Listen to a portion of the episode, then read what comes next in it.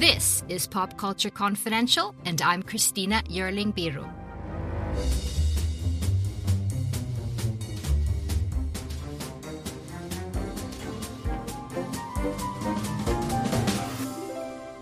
Hey everyone, welcome to Pop Culture Confidential and our final and complete prediction show for the Oscars 2021. And with me, of course, the awards maestro and our friend Eric Anderson, editor in chief at Awards Watch. Eric, thank you so much for being here. We're here. We're in the last week. It's almost here. I can't believe it. It's been the longest time, but it's so much fun too. I mean, once you start approaching these last few days, the excitement starts to build, right? I, I love it. And I, as I, have said to, to others, I love it just as the, you know, outsider talking about it. I would hate to be uh, a nominee in any of this and having to go through this long, crazy season. I it just, it's a lot. And without all the fun parties they usually go to and the meetups and how they get to know each other, that must be a little bit disappointing, at least for the four or five, you know, new nominees that are this year. For real, yeah. I I was thinking the same thing. Andra Day, Paul Paul Raci are, you know, people that are brand new to a lot of people. Um, and and I think they could have benefited from this, not just from a networking standpoint, but you know you you have these a-listers that are like super supportive of of these nominations and of these actors. And you know it's nice to have that that interaction and and face to face yeah, I've really understood that through the years that this becomes like a, a, a, new friendships are built and it's a for life thing when they go to all these different parties and screenings and and luncheons and all that and they've really missed out this year. I mean, exciting anyway, but but it really is yeah. a different year for everyone. Yeah. So let's get into this. I'm so excited to hear your final predictions here, Eric. let's start with writing original screenplay. And the nominees are Judas and the Black Messiah, Minari, Promising Young Woman, Sound of Metal, The Trial of the Chicago Seven. So we have, of course, Emerald Fennell, who is nominated here, Lee Isaac Chung, Aaron Sorkin. It's a fantastic group. It is. I think it's pretty competitive. Uh, although you know I I have my feeling of what is going to win and what should win and and the type of screenplay that wins here. Uh, but it, I think it's I think it's pretty competitive and it's a really good group. So who are you going for? I am going for the BAFTA Writers Guild and Critics' Choice winner, Promising Young Woman here. Me too. I think it's in the bag. I'm absolutely 100. I think Emerald has it here. This is the one she's going to win. It's such an original screenplay in this original screenplay category that tends to go for some exciting original screenplays by, you know, people like uh, Sofia Coppola and uh, Wes Anderson and things like that. Sure, and Jordan Peele. This is this is often the category where voters are are like, I would love to vote this for Best Picture, but I'm just a little too scared. So let's go let's go with original screenplay. okay, so is it adapted where they may be a more a bit more traditional, but we do have Borat here, subsequent movie film, The Father, Nomadland, One Night in Miami, and The White Tiger. So another woman historically, Chloe Zhao, Yes, and and if you know Fennell and Zhao both win their categories, it will be the first time ever that two women won the screenplay categories in the same year uh, solo by themselves w- without a male co-writer. I think it was um, 2007, right, where um, Diablo Cody won for Juno. But then there's been there's been several nominated, but always together with a male co-writer. Yes, the last time that two, the last time that women won both of these categories was uh, 2003 when Sofia Coppola won uh, original for Lost in Translation, and then Fran Walsh and uh, Philippa Boyens won for Return of the King. But Peter Jackson was a co-writer and co-winner on that that year. Well, that's it's been far too long. So what do you say here? I actually think this is a little more competitive than and maybe some people think although you know a lot of us i guess in this circle think kind of the same way in that Nomadland and The Father are obviously, you know, the two front runners here. And The Father just won BAFTA over Nomadland, uh, which has Critics' Choice and the uh, USC. And they were both Writers Guild ineligible, which is too bad because I really would have liked to see that that face-to-face competition but I think this might be it's I think it's the best place to reward the father and the most likely place. But it's tough. It's really tough. Both both of these screenplays are absolutely crucial to their films. I think the father a little bit more so in in the structure of it in helping us understand uh, the path of dementia that Anthony Hopkins' character goes through. For Nomadland, I think there might be some voters who see it as less a writerly thing because it, it doesn't feel like anybody's reading lines. You know what I mean? It feels like they're just kind of being. And that could work to its disadvantage. Right. It's based on a nonfiction book. And I think maybe people, a lot of people sort of, since there's a lot of non actors in it, is it improvised? Which is, I'm sure it's not. But I mean, there's a feeling around it that's not so, as you say, scriptly. yeah. There's, there's a lot that is uh, improvised. And it's sort of, it, you know, it might be like how Mike Leigh's, you know, screenplays are regarded that are generally kind of rough outlines and then it's created in the moment. Um, I still think Nomadland is going to win, but I think it's very close. I think so too. And I have to ask you, Eric, how much often we talk about this sort of spread the wealth idea that an Oscar voter is actually thinking, hmm, I'm going to do the father here and then I'm going to do this one in print. Everyone gets one. Do they really think like that? Is that something you've seen statistically? No, I mean, I can't say that that that's how they how they think, and it would it would seem kind of weird to be to be quite so deliberate.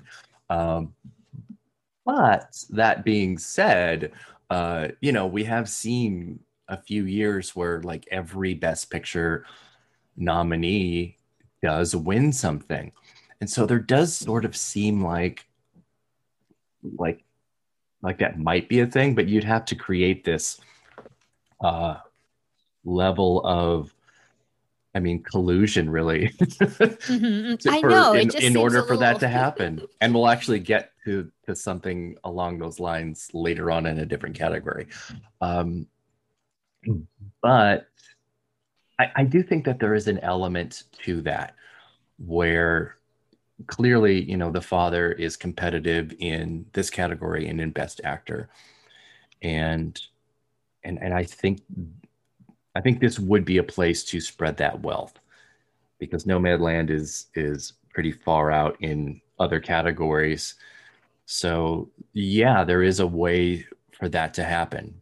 But I think what happens sometimes and how we get some surprises sometimes is the assumption of the front runner and when there's an assumption there, and then people are like, okay, well, that's already going to win, so I can put my vote over here. If mm. enough pe- enough people think like that, that shifts the balance. And I know I'm not thinking uh, um, One Night in Miami either, but Kemp Powers is nominated. He's he's involved in several movies, One Night in Miami, as well as as as Soul. Um, are people talking about him in writing at all? I would say he's I don't know if he's really in the mix. I think the the fact that he is not nominated for Soul mm. because of how the the rules work for being labeled a co-director. Oh, right, he's not even nominated. He is I not nominated. so strange. It's really kind of awful that the first black-led Pixar film has a black oh, co-director wow. and is not nominated. But that's a whole nother can of worms. Um, so yeah, there might there might be some, you know, runoff, I guess, of that from from Soul to this, but I I I don't think that I don't think there's really any anything beyond Nomadland and The Father that could break through. Well, I'm going for Nomadland too, and The Father as a um, close second, and we yes. wouldn't be surprised. So, visual yes. effects Love and Monsters, The Midnight Sky, Mulan, The One and Only Ivan, and Tenet. Do you have any idea here? Uh, yeah, I think this is going to go to Tenet, and I had I waited on my predictions. I just did these yesterday, and you know, I wanted to to look at all of the possible precursors before I I made any decisions. Even if you know I had something that I thought was the the total front runner, and you know, Midnight Sky did beat Tenet at the Visual Effects Society, but Tenet won BAFTA, and I just feel that is a stronger path.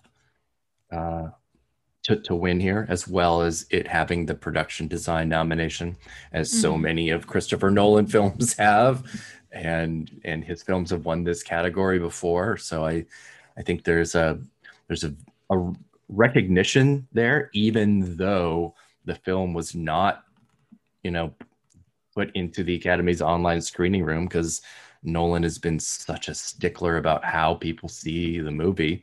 Oh, right. So if he if this loses, I think that's the reason that it loses. And and do you think people just sort of pissed off at his whole attitude this year? I think maybe a little bit. I, I think a, a, little bit. I, I don't want to say anything, you know, uh, make any type of grand gesture statement. So I, I don't, I, I can't say anything for sure. yeah. But obviously, uh, but something like the Midnight Sky, is already readily available and has been since December uh, on Netflix. And in terms of, of films this year, it has the most visual effects. And sometimes that's all it takes. And There's always Netflix. An, and it's Netflix. You know, there there can be an ex machina here and there, but rarely. Uh, and usually, you know, it will go to uh, the the film with the most, and there's no Best Picture nominee represented here, so it's a little bit of a free for all. But I think Tenet should still take it. I haven't seen the one and only Ivan, just to be clear here, in case that. But so I'm not even counting that. But I am watch me change on Sunday. But I'm actually going for the Midnight Sky. I think that's yeah. that's fair. I think it has the most effects. I think it has Clooney, it has Netflix, it has a little bit more positive vibe um going i don't know there's just something i feel uh, about sort of the, the friends in the business when they're actually seeing this but but i i i just i could change on sunday but that's what i'm going with now and i i had the midnight sky in over Tenet for quite a while and and i just I, I don't know it's it's one of those two something else getting in Mulan, Love and Monsters, or One and Only Ivan would be a bit of a surprise. Although Ivan and Mulan did win, you know, separate visual effects society awards, not the big one, but mm-hmm. you know, mm-hmm. little individual ones. Mank did too, but it did not get nominated here. So I don't know. I just don't think I don't think anything else really has the the strength. And and again, this year of all years, visibility is is pretty key. So that's what makes Tenet a little tenuous here. Let's move on to sound. There we have Greyhound, Mank, News of the World, Soul, and Sound of Metal. This feels like Sound of Metal has all the momentum. Oh, and I just want to say that there's only one sound sound category this year. It used to be two. Yeah, I'm not I'm not really happy about that. I wish it was still two. They are two very distinct um, crafts, and I, I think it's unfortunate. But you know, we also just saw Bohemian Rhapsody win both sound awards, which clearly we don't really understand it. clearly, still after all this time, the voters at large do not understand the difference between the two. So I I get it. I get it. But, you know, it's going to be really hard for something to get 14 nominations now. Oh, right. Of course. Yeah. But are you also going with Sound of Metal, Newt? I am going with Sound of Metal. I just did my uh, prediction piece for that this morning. And yeah, I am going with Sound of Metal. It has BAFTA, it has the Cinema Audio Society. It did lose all of its motion picture sound editors nominations, which was a little bit of a shock. But I yeah, that went to Greyhound, right? Greyhound and Soul and Trial of the Chicago Seven won the dialogue, but they are not nominated here. Mm, right, right. And I think pretty clearly, had these categories remained split, that Trial would have been nominated for sound mixing and possibly Nomad, Nomadland as well, which did get in at BAFTA. The sound and sound of metal is so innovative and so layered into the um, theme of the movie that it, it's pretty impressive, I have to say. It's the titular role. it is exactly as we talked about last time. I I just I wish I could post that the the the Beanie Feldstein gif from Ladybird just exactly say that's it over my, and over. That's my big thing with the supporting um, Daniel Kaluuya and and Lakeith Stanfield for Judas and the Black Messiah. It's the titular role. Why are they supporting both of them? Really, um, I do think that there is there is a chance for an upset by Soul here.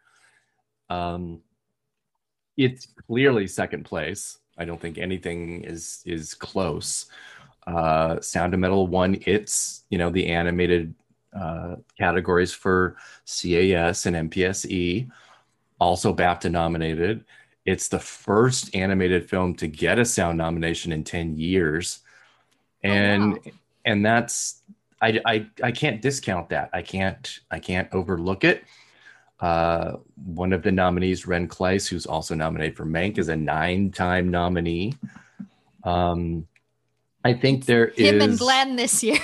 I know. I think there's I think there's potential for a soul upset. Mm. Uh, and you know, both of these films, Sound of Metal and Soul, are their entire subject is is music and it's why they are here and how they incorporate that into their films but Sound of Metal should still be able to take this pretty easily. Yeah, I'm going with that one too.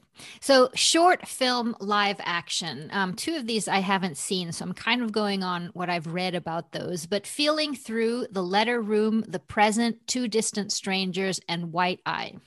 Do you know what you're going? I do. I did my my predictions for these. Uh, I I kind of I kind of went back and forth. I did ultimately land on feeling through over two distant strangers, which I which I think is is a risk. I really think it's a risk uh, because two distant strangers has it's Netflix. It's got obvious visibility, and it just it makes sense as a winner. It has a timely nature to it, even if it's slightly problematic. Um, so it it makes sense as a winner. And but I, I think a lot do. The present, which won BAFTA, could be a winner. Uh, short films about Israeli-Palestine conflict have won here before. Uh, the Letter Room has Oscar Isaac. There might be, you know, just star quality visibility there. I have not seen that. That's the one I haven't seen. It's fine. It's fine. It's probably my least favorite of, of the five. White Eye, I think, is pretty outstanding as a film. 20 minutes, all single shot, uh, intriguing story. Uh, but I do I do think that there is there's an element of feeling through that has empathy to it, which which I think is the overriding theme of so many films this year. That's why I'm going with that one. That's it you are feels, yes, it yeah. just feels so right this year um, with that and the theme. I mean, it's not the most. Um, it's a simple movie, but it's a, with a lot of feeling. Um, I'm, I'm, yes. I think that one is going to go into people's hearts. Yes, it sort of is like it is. It is simple. Uh, you know, not in in good ways and bad ways. Um, but it, it reminds me, in a sense, of the the film that won the Neighbor's Window won that a few years ago uh, about the the people seeing something they think is happening across the street in a neighbor's house. That was of the nominees, it was sort of the lightest and easiest uh, and less confrontational. And with the short categories, it's always there's always very very political, very dramatic, uh, and often very tragic uh, stories being told. And I think sometimes those do extremely well, and sometimes it can be a little overwhelming. It's too much. So I, I, I think that, and that's kind of fed into all of my short predictions, really. Okay, well, let's move on to animated then. Um, Burrow, Genius Loci, If Anything Happens, I Love You, Opera, and Yes People. I'm going with If Anything Happens, yes, I Love You. Me too. uh, before I saw anything, I had only seen Burrow, and you know, I had just that was my number one as a kind of a. Which is cute. I, I mean, Burrow is. It is really good. I like it quite a bit, and it might be able to win on just on the strength of that. But I think that if anything happens, I love you is clearly it's it's interesting too considering the subject matter which you know i don't think it's too much of a spoiler saying that there's a school shooting element of it uh, that you know animated films take more time to be made. So this was made obviously pre-pandemic when we were still going through mass shootings and school shootings all the time in the united states. Now it's kind of happening again in the united states now that the pandemic is easing which says a lot. Um, but I think it's going to I think it's going to hit the right emotional notes. It's produced and backed by Laura Dern, and that is more than enough for me to to predict it. Mm. Yes, this has this has everything that you said, um, and as I was mentioning with the last category, I just think this is so in the moment, and and I think the feeling right now um, when we're not meeting each other, when we're not talking as much. I mean, people are if they're actually seeing this movie, movies, they're really going on feeling. Um, and with Laura Dern, I, I, I think this is a front runner. Yeah, it's it is an extraordinarily emotional film. The first, I mean, the first half, I was just sobbing I it was I was I oh, was yeah. just in shock. Uh, and so I I don't know. I think that's just going to get people. All right. Well, we're very much in alignment with each other here. Let's go to production design. So, production design, I have one which my heart wants, but that's not the one I'm going to pick if I want to win some cold hard cash. But I'll tell you, I, I would be, I'd have... be willing to bet that your pick for that is also mine. Okay, interesting. I'll, I'll, go first. Well, the first, the nominees are The Father, Ma Rainey's Black Bottom, Mank, News of the World, and Tenet. Mm-hmm. So, do you want me to go first? Yeah, you go first. okay, so I am so utterly impressed by the production design in The Father.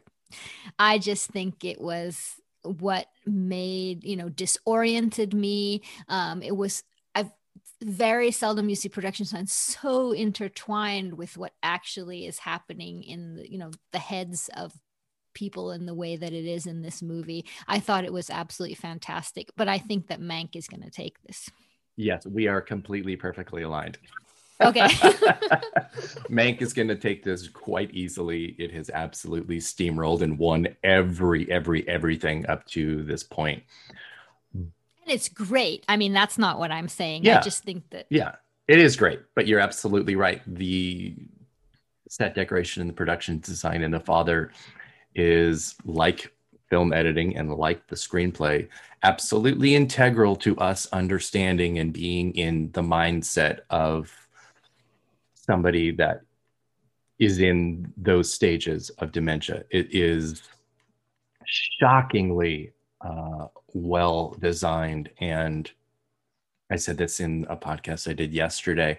I'm so happy that it made it in here because this is the kind of, of nomination that deserves to happen every single year. It doesn't always need to be a period piece or a science fiction piece. you know contemporary production design that is integral to a story should be seen as exactly the same and i'm happy that it is here because it's so deserving. If this element of the filmmaking of the father wouldn't have worked this well i mean the movie would not have worked. Yeah. This is so integral to understanding the whole character's state of mind but quite simply with these subtle subtle things i was so impressed. Yeah that's that's what's that's the great success of this and of of florian zeller's direction is that none of none of these these things are hit you over the head with here's what's going on now you're just no, you're right. you're experiencing it and it puts you off at first you're just you're like it takes a minute to understand what's going on uh and Oh yeah, I was. That's like, the. You know, that's what, why what, it's so. What happened with the kitchen? Yeah, that's why it's so it's good, like, yeah. and it's why it's it. Yeah, it just it just creates a level of immersiveness that other other films simply can't accomplish as well. You don't think people are having this discussion like we are before they pick?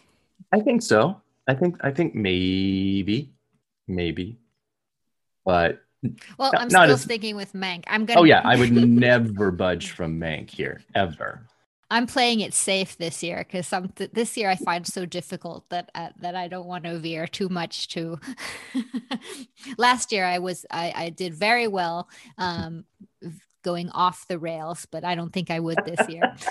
but let's move let's move on to original song music God. we have fight for you from judas and the black messiah hear my voice the trial of the chicago seven husavik from uh, eurovision song contest Io Sì from the life ahead and speak now from one night in miami so leslie odom jr who's been everywhere I with know. speak now this category is so hard there's three front runners here, really, there right? There absolutely are three, and obviously, I, I, know that we have the same three in mind, um, and that's Speak Now, uh, Io Sì, and Husavik, and they all can stake a really, really strong claim to win here, and it doesn't really have anything to do with the precursors because they've all, every all films here except for Fight for You have won some one version of the of the precursors that this category provides, which are actually a lot now. They, there's five,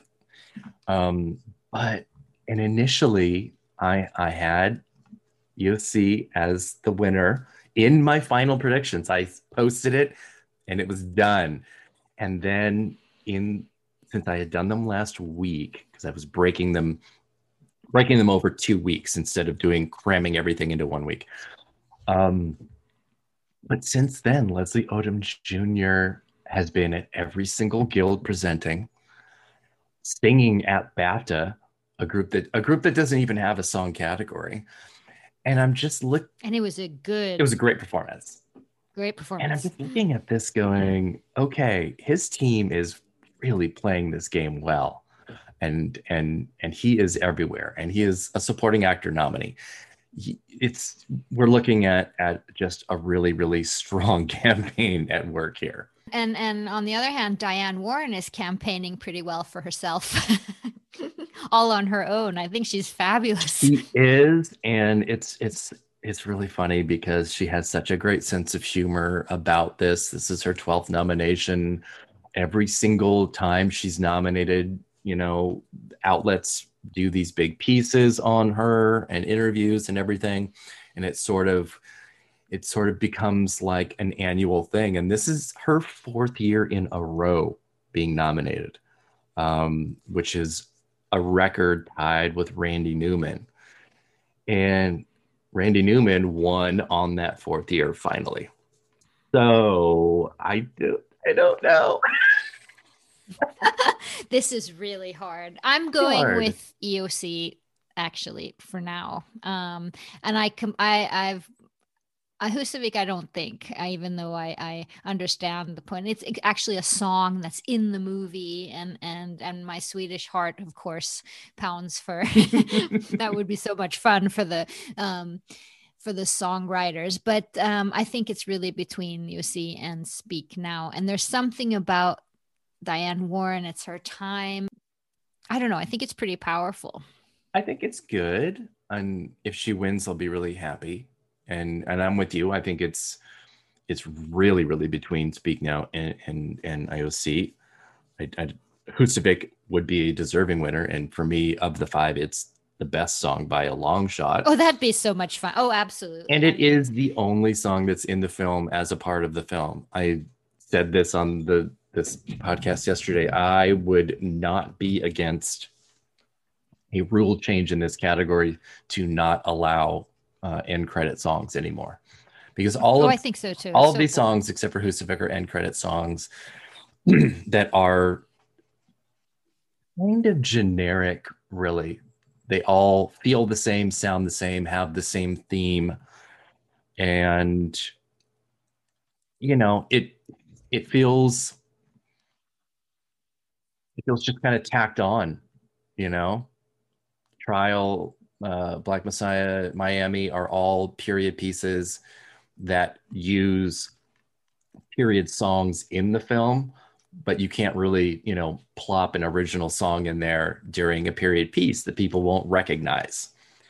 Right. And so you just tack it on at the end and it's like a free oscar nomination. And that's kind of a i mean it's really just a relatively new thing in terms of the oscars in the last 20 years uh, whereas this category really used to be about songs in the film as a part of the film they're just doing this for the Oscar nomination, it feels like. I know. It feels cheap.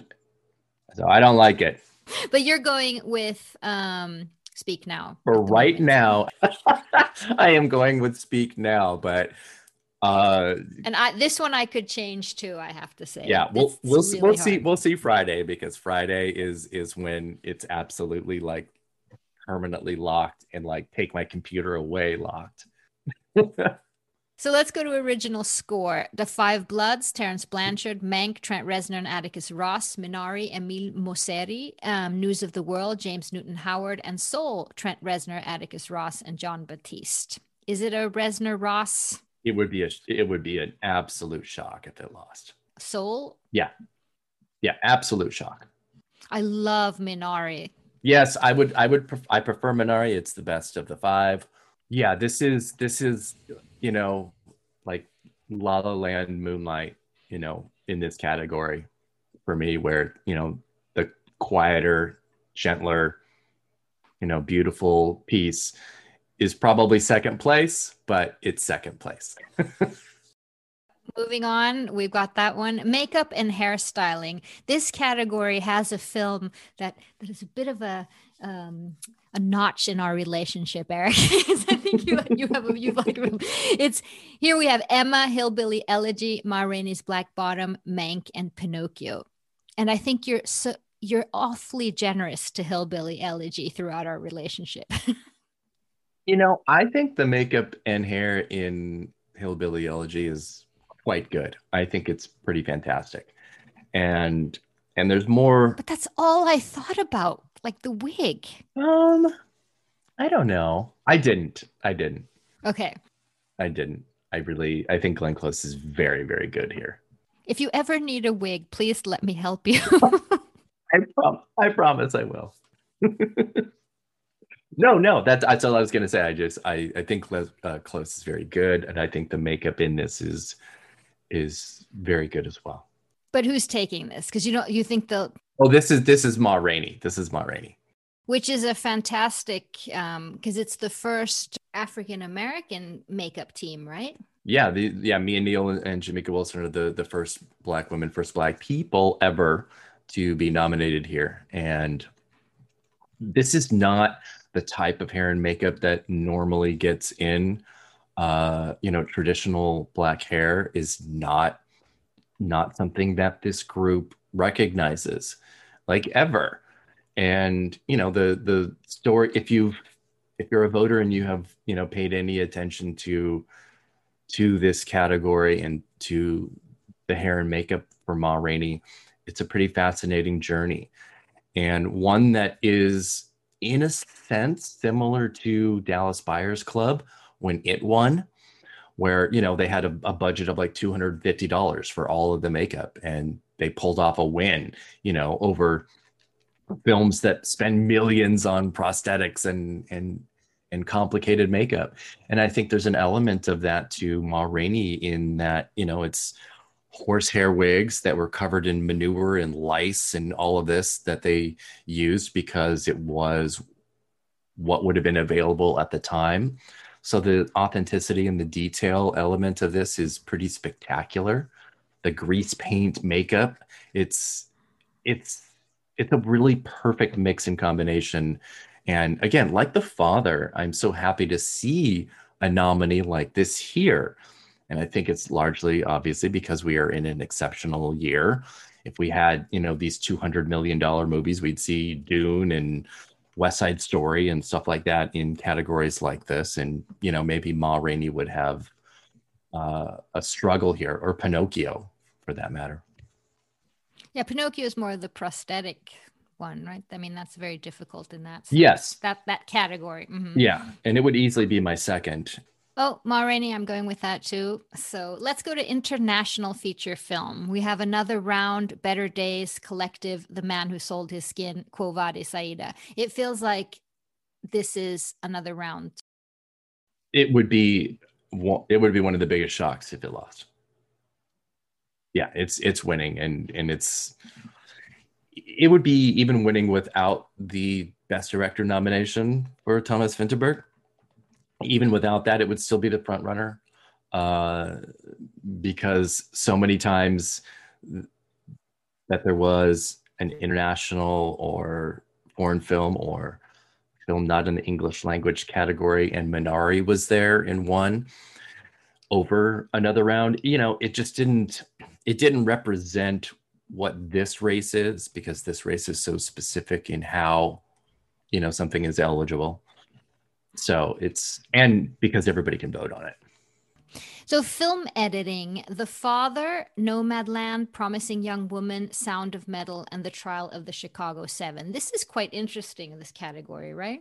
Yes, this is a category that is going to hinge on quite a few things and be potentially potentially set an upset uh, for later in the evening it is a very competitive category between two films, between Sound of Metal and Trial of Chicago 7, which have volleyed back and forth with, with wins all season. They tied at Critics' Choice. Sound of Metal won BAFTA, and Trial won ACE, the American Cinema Editors.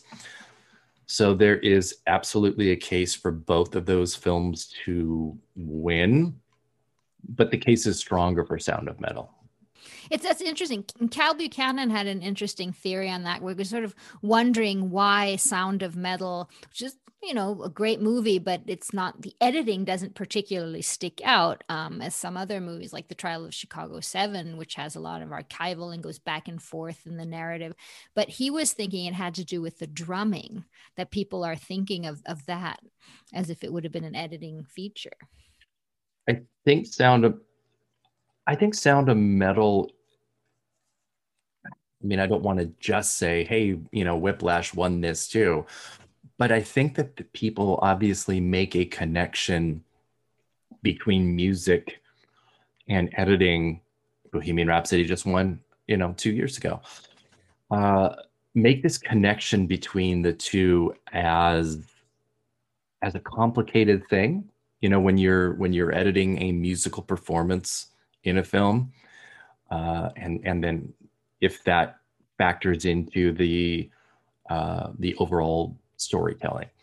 And yeah the editing in sound of metal is not showy. It's not super cutty. Um while chicago 7 is the father is again just like with its other categories the editing in this is probably the most crucial element to its success.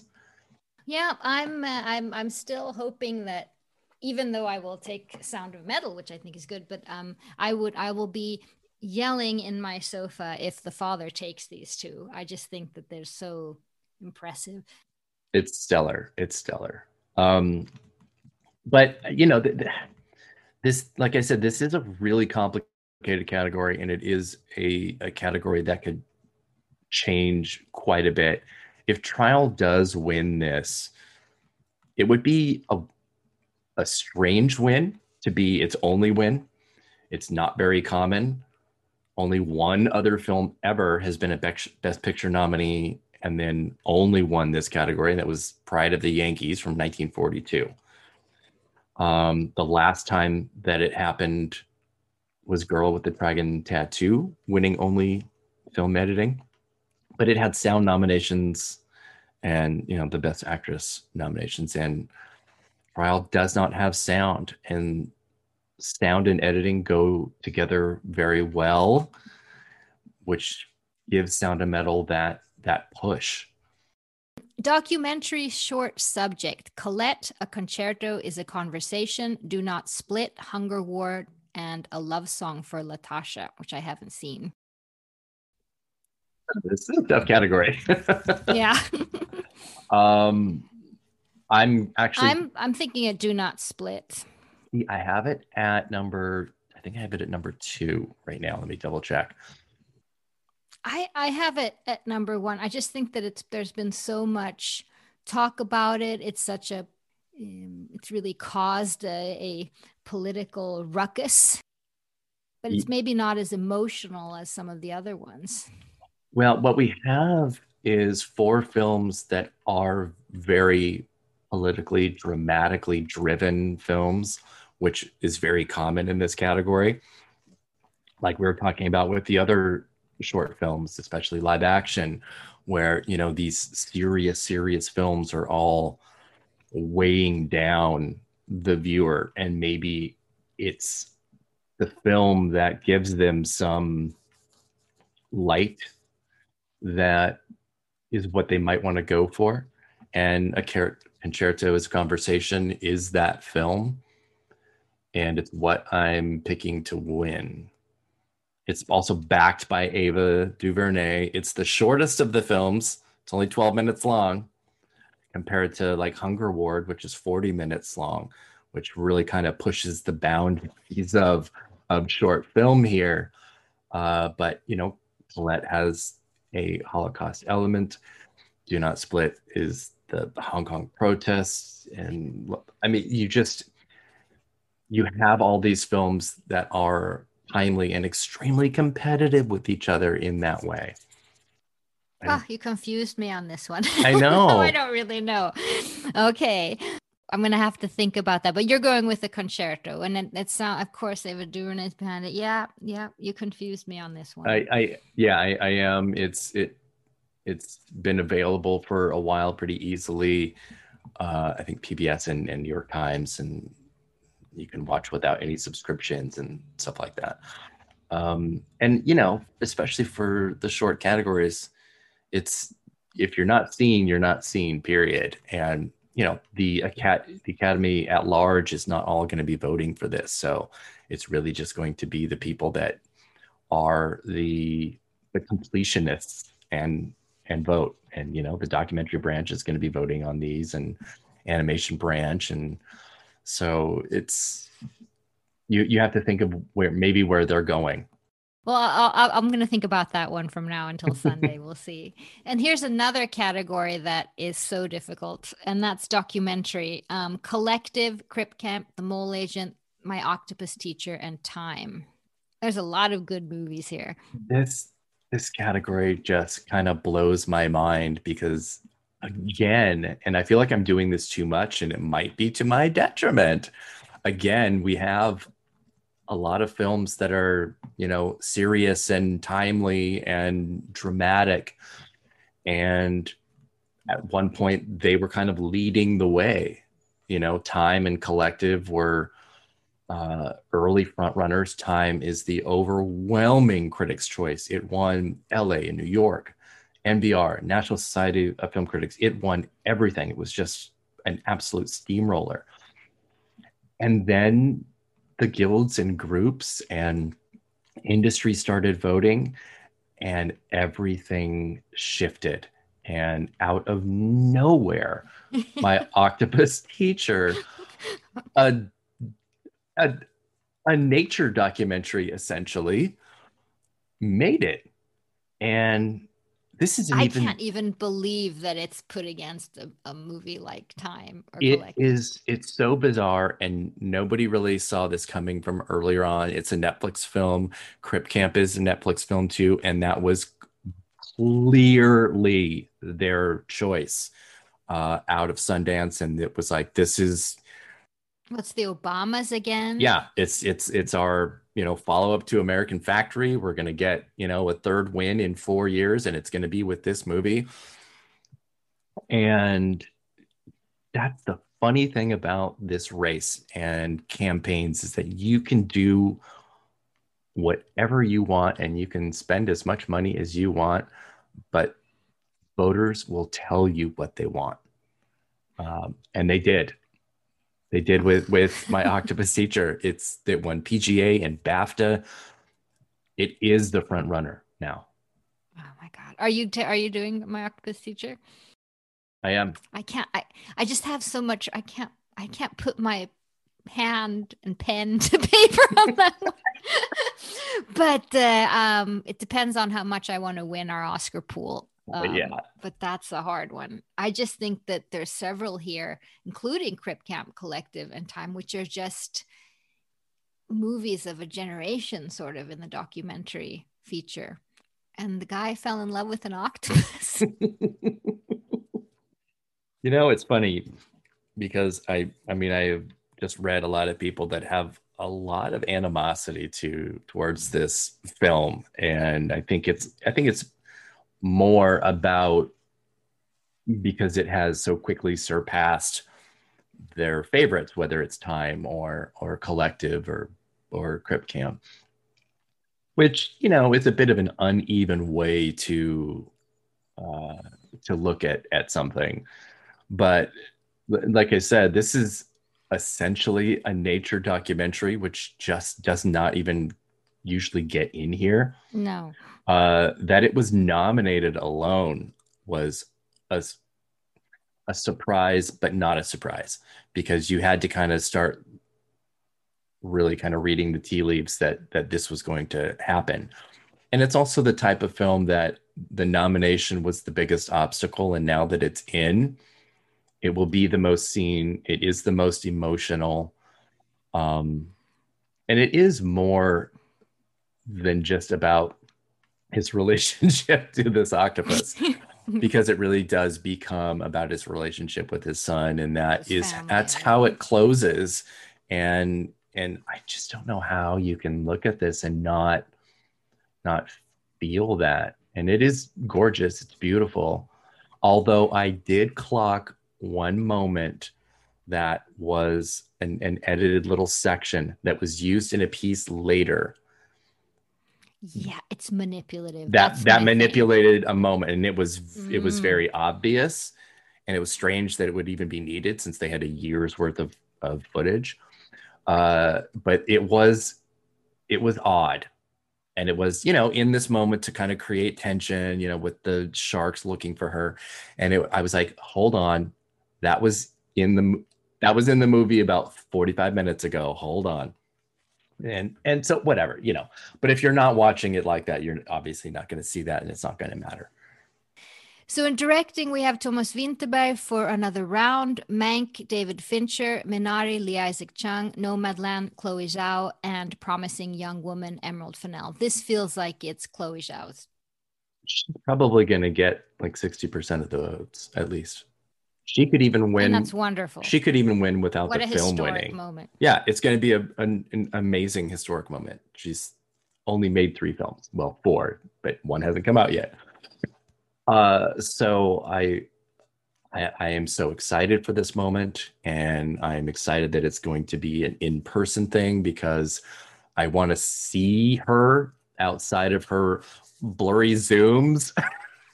She's lovely with her teacup, her coming up and her braids. she, I love her braids. She's also been the most gracious and thoughtful Ugh. winner and loser when she doesn't win. She's always the first to clap for somebody else. And she is her DGA speech talking to each of the other nominees was incredible. Incredible. It was there was just so much thoughtfulness to that. And I know that's what we're gonna see when she wins. And uh, I hope her speech goes on for 10 minutes. Yes, Steven Soderbergh, let her do that. or Glenn Weiss or whoever's in control of that. All right, costume design. Emma, Ma Rainey's Black Bottom, Mank, Mulan, and Pinocchio. Uh, this is this is Ma Rainey's to lose again, and this is so crazy that this and Roth. This, I mean, yeah, uh, this is a movie that is not Best Picture nominated, yet it's going to probably, maybe win almost all of its nominations. This is going to be history making. It's crazy. Moving along, then, because we're both in agreement on that one. Cinematography Judas and the Black Messiah, Mank, News of the World, Nomadland, and The Trial of the Chicago Seven. So, Nomadland is Joshua James Richards, who is actually Chloe Zhao's partner in life. Correct. Yes which which you know I'm sure a lot of people don't know, and they're gonna be like, oh my god, um, nice little couple thing to do. it's super cool. I love it. This this is this should be a pretty easy win for Nomadland. Um, I'm not taking the the Mank win at the uh, American Society of Cinematographers that seriously. Oh, you're not. Not really. No. I mean, when I, I to be clear, I'm not being dismissive. I'm just not looking at it as a game changer uh, at the last minute, especially when when looking at the the splits between ASC and BAFTA and and where things lean. Uh, the last three times there have been a split, um, the Oscars went with the BAFTA choice which is Nomadland. I think so too. I'm absolutely going there and rooting for them to take home the hardware together. yeah, I definitely want want that to happen. Uh, just just to have that happen. But yeah. um, there there are elements that that stand in in the way for that. Um, like the best cinematography winner in the last 20 years has had a production design nomination, except for Birdman and Slumdog Millionaire. They're the only two that have not. Uh, and this doesn't. And that helps Mank, which is the production design frontrunner. Um, because if Mank only wins production design, you know, it the stat for that is the only time that's happened to a Best Picture nominee is Heaven Can Wait in 1978. So I, oh wow, there are a dozen categories that we are going to see major history and stats break uh, because we're in such a truly exceptional year. Unless we don't, and we see a whole lot of upsets. And an upset here would be, you know, Mank winning this as well as production design. Uh, so it's possible. It's possible. Yeah, and the black and white photography and the Citizen Kane, you know, f- incredible things they did to mirror that. And I mean, it's not it's not a crazy thought in any way. No, no. And the two films that I mentioned, Birdman and Slumdog Millionaire, were also Best Picture winners, which Nomadland is likely going to be, and Mank is definitely not going to be. So that's the stronger force to me. So animated feature film also feels like it has a very strong front runner. That's Onward, Over the Moon, the Shaun of the Shaun the Sheep movie, Farmageddon, Soul, and Wolf Walkers. this is Soul, right? Yeah, it would be an almost bigger upset than Chloe Zhao losing. The stranglehold that Pixar has on this category is really out of control. If they're there, they win. They've only lost three times, so it's it's tough. It's tough, and I just did my my piece on that and it became more editorial than predictive which i didn't want to do but i just couldn't help it. And so my thing was is it you know name brand rec- recognition above all? Is disney simply the meryl streep of this category and cartoon saloon the glenn close? Because this is cartoon saloon's so fourth fun. it's the fourth nomination uh, for Cartoons saloon and they always lose to pixar and it isn't to discount soul because it is an original film Uh, it's not a uh, a sequel or anything else like Toy Story 4 last year. Uh, I mean, this has been one of the biggest steamrolls in this category in quite some time. So, I mean, for Pixar anyway, Spider Man was also a, a great steamroll and thankfully beat Pixar. But right, right. I, yeah, Soul losing here would be just mind blowing. I hope it happens. I want it to happen, but I would not predict it. So, actress in supporting role. Let's get into the actors here. Um, the there could be lots of historic moments here, hopefully. Um, so, actress in supporting Maria Bakalova, Glenn Close, Olivia Colman, Amanda Seyfried, and Yoo Jung Gyun for Minari. It has to be Yoon, right? So amazing. yes, yeah, Yoon, Yoon is winning this. Uh, I would have predicted her even if she had lost the BAFTA, but she won the BAFTA, so it's she's winning. It's just a matter of who might be in second place. uh, I'm going with that one too. Um, poor Glenn again, but I'm actually quite happy she's not winning for this role. I know you and I slightly disagree there, but you know, I, I think she can do better.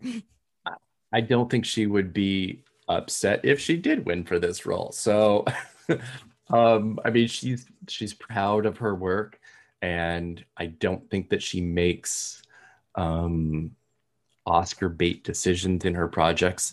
I think she makes decisions um, based on trying to do things that she hasn't done before. This is nothing like The Wife. This is nothing like 101 Dalmatians or Fatal Attraction. She makes decisions that challenge her, and I love it. And that's why she's constantly recognized. That's why she has eight nominations, because she is truly one of the most versatile actresses that we have working. She just finds herself against new competition or old competition and never never can clinch it. She's always the bridesmaid. I think she will win eventually. But she's got to she got to hurry up. She'll get the uh, the the what's it called? The Oscar the honorary honorary before she wins. Oh, I don't want that. well, according to Kyle, I think she said Peter. It's the same as Peter O'Toole's trajectory. Yeah, it is.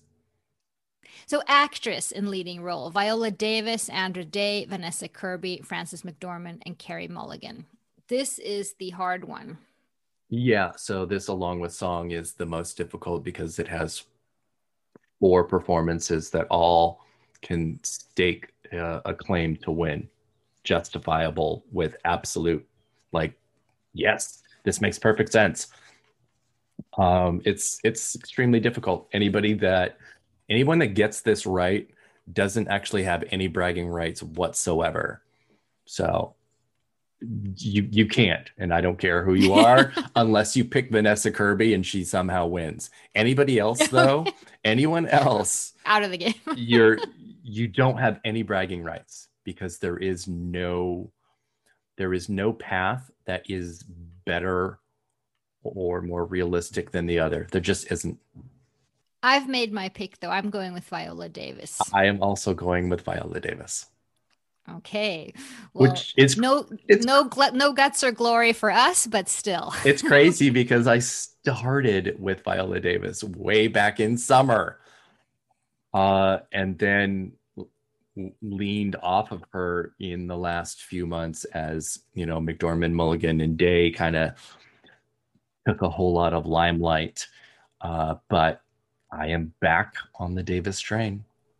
So, actor and supporting roles Sacha Baron Cohen, Daniel Kaluuya, Leslie Odom Jr., Paul Raci, and Lakeith Stanfield. And this has to be Daniel, who's won everything, right? So, I was really cheeky today uh, in doing and the last thing that I, that I was that I was working on before I, I jumped on when you emailed me uh, was supporting actor. And for every category I have you know done these long pieces as to you know why somebody's going to win why someone's not who's the spoiler all of these things. And for actor in a supporting role my entire piece is Daniel Kaluuya is winning. Period. And that is it. and that's it. Uh, there is there is there is nothing more to say. And that obviously is not to take away from this category from anybody nominated or anything like that. That was just me Oh, being excellent. that's just me being pretty cheeky. But this is this is the this it's the sweep. He's the only acting nominee to to sweep. And it this is something that happens, you know, pretty routinely every year, uh, with at least two or three and sometimes all four. Well, a little rarely with all four to, to go all the way. But it it's it's pretty common that we just see rubber stamping all season long. And he's the only one to do that. Yes, yeah, last year Brad Pitt, Laura Dern, everything. And and you know what's gonna happen. And then we have actor in leading role, which is a little more tricky, maybe. Um, Liz, uh, Riz Ahmed, Chadwick Boseman, Anthony Hopkins, Gary Oldman, and Steven Yeun. And it seems to be between Chadwick Boseman and perhaps Anthony Hopkins. Yeah, I think I think Hopkins BAFTA win is wasn't too surprising, and I don't think it derails Chadwick Boseman at all. Although I, I mean, I really did expect Boseman to to win BAFTA and to to join Daniel Kaluuya as as a uh, an unstoppable, you know, winner take all front runner. But I don't think it stops him. I think it puts Hopkins in a closer place. Um, and there could be, as I, I think I have mentioned before, there could be a sort of sense from a voter, oh, I'm sure Chadwick Boseman is winning, so I can put my vote to Anthony Hopkins and and feel good about it. And if enough people do that, that will shift a race pretty quickly. But I don't think Boseman's losing. No, I think Chadwick Boseman is winning as well. So, and according to our predictions of these four, it's another historic moment. This would be um, that all of the four acting categories are non-white performers. Yes, and it will be four for four with the Screen Actors Guild in doing so, and and I, I just I I see it. This year is the year for that to happen because it probably won't anytime soon. No, this this is the one. Make it happen. And they're just terrific performances. So so I hope that that oh, happens. yeah. They're unimpeachable. So lastly, diving into best picture, um The Father, Judas and the Black Messiah, Mank, Minari, Nomadland, Promising Young Woman, Sound of Metal, and The Trial of the Chicago 7. Do you have any doubts about Nomadland here? I don't think I have doubts. Uh, I do think that it's winning. I think, I think there is an argument to be made whether Trial of the Chicago Seven or Promising Young Woman is number two or number three. I know Kyle thinks that it's uh, Promising Young Woman is number two, and I can, yeah, he thinks it could be the year's Parasite. I I can I can see that, and and I've had it there. Uh, I did put trial back at number two a few weeks ago and i haven't done my my final you know best picture predictions yet and that'll be out thursday i think um and so you know trial has sag and that ACE win but without without that best director nomination it would have to then go into the oscars with an upset in original screenplay at least um, because it can't win director. And if it does that, then it probably has, you know, the film editing win as well. And then it would have those three because Sacha Baron Cohen's not winning. Um, and there's there's no other place that it really can do that. So its path is extremely difficult to to jump over Nomadland's PGA, Golden Globe, BAFTA, Critics' Choice. It's really really tough. I love Promising Young Woman. It would definitely not make me sad, but I 100% think it's going to be Nomadland. Yeah. Yeah. The Trial of Chicago 7, I don't think even is up there this year. It's just not, it's not that conversation this year. Which is kind of ironic because it was kind of plopped down uh, to be the conversation Absolutely. this year. If that's why it's here.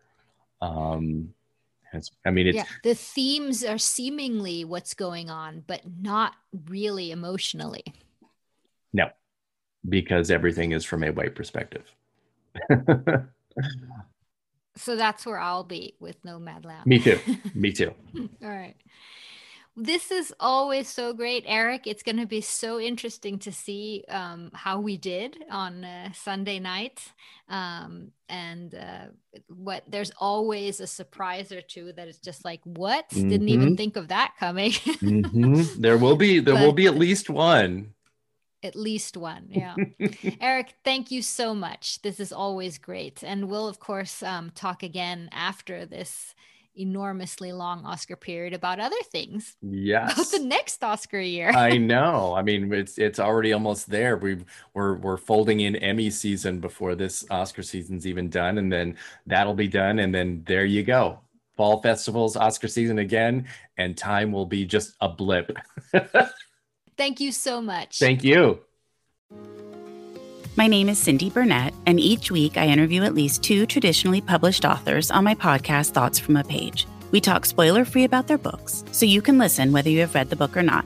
And then we delve into things that you most likely won't hear about anywhere else the importance of the cover design, why they included various aspects of the story, personal details about both the books and the authors' lives, and so much more. You can find the podcast on every major platform and learn more about it on my website, thoughtsfromapage.com. Thanks so much for checking it out.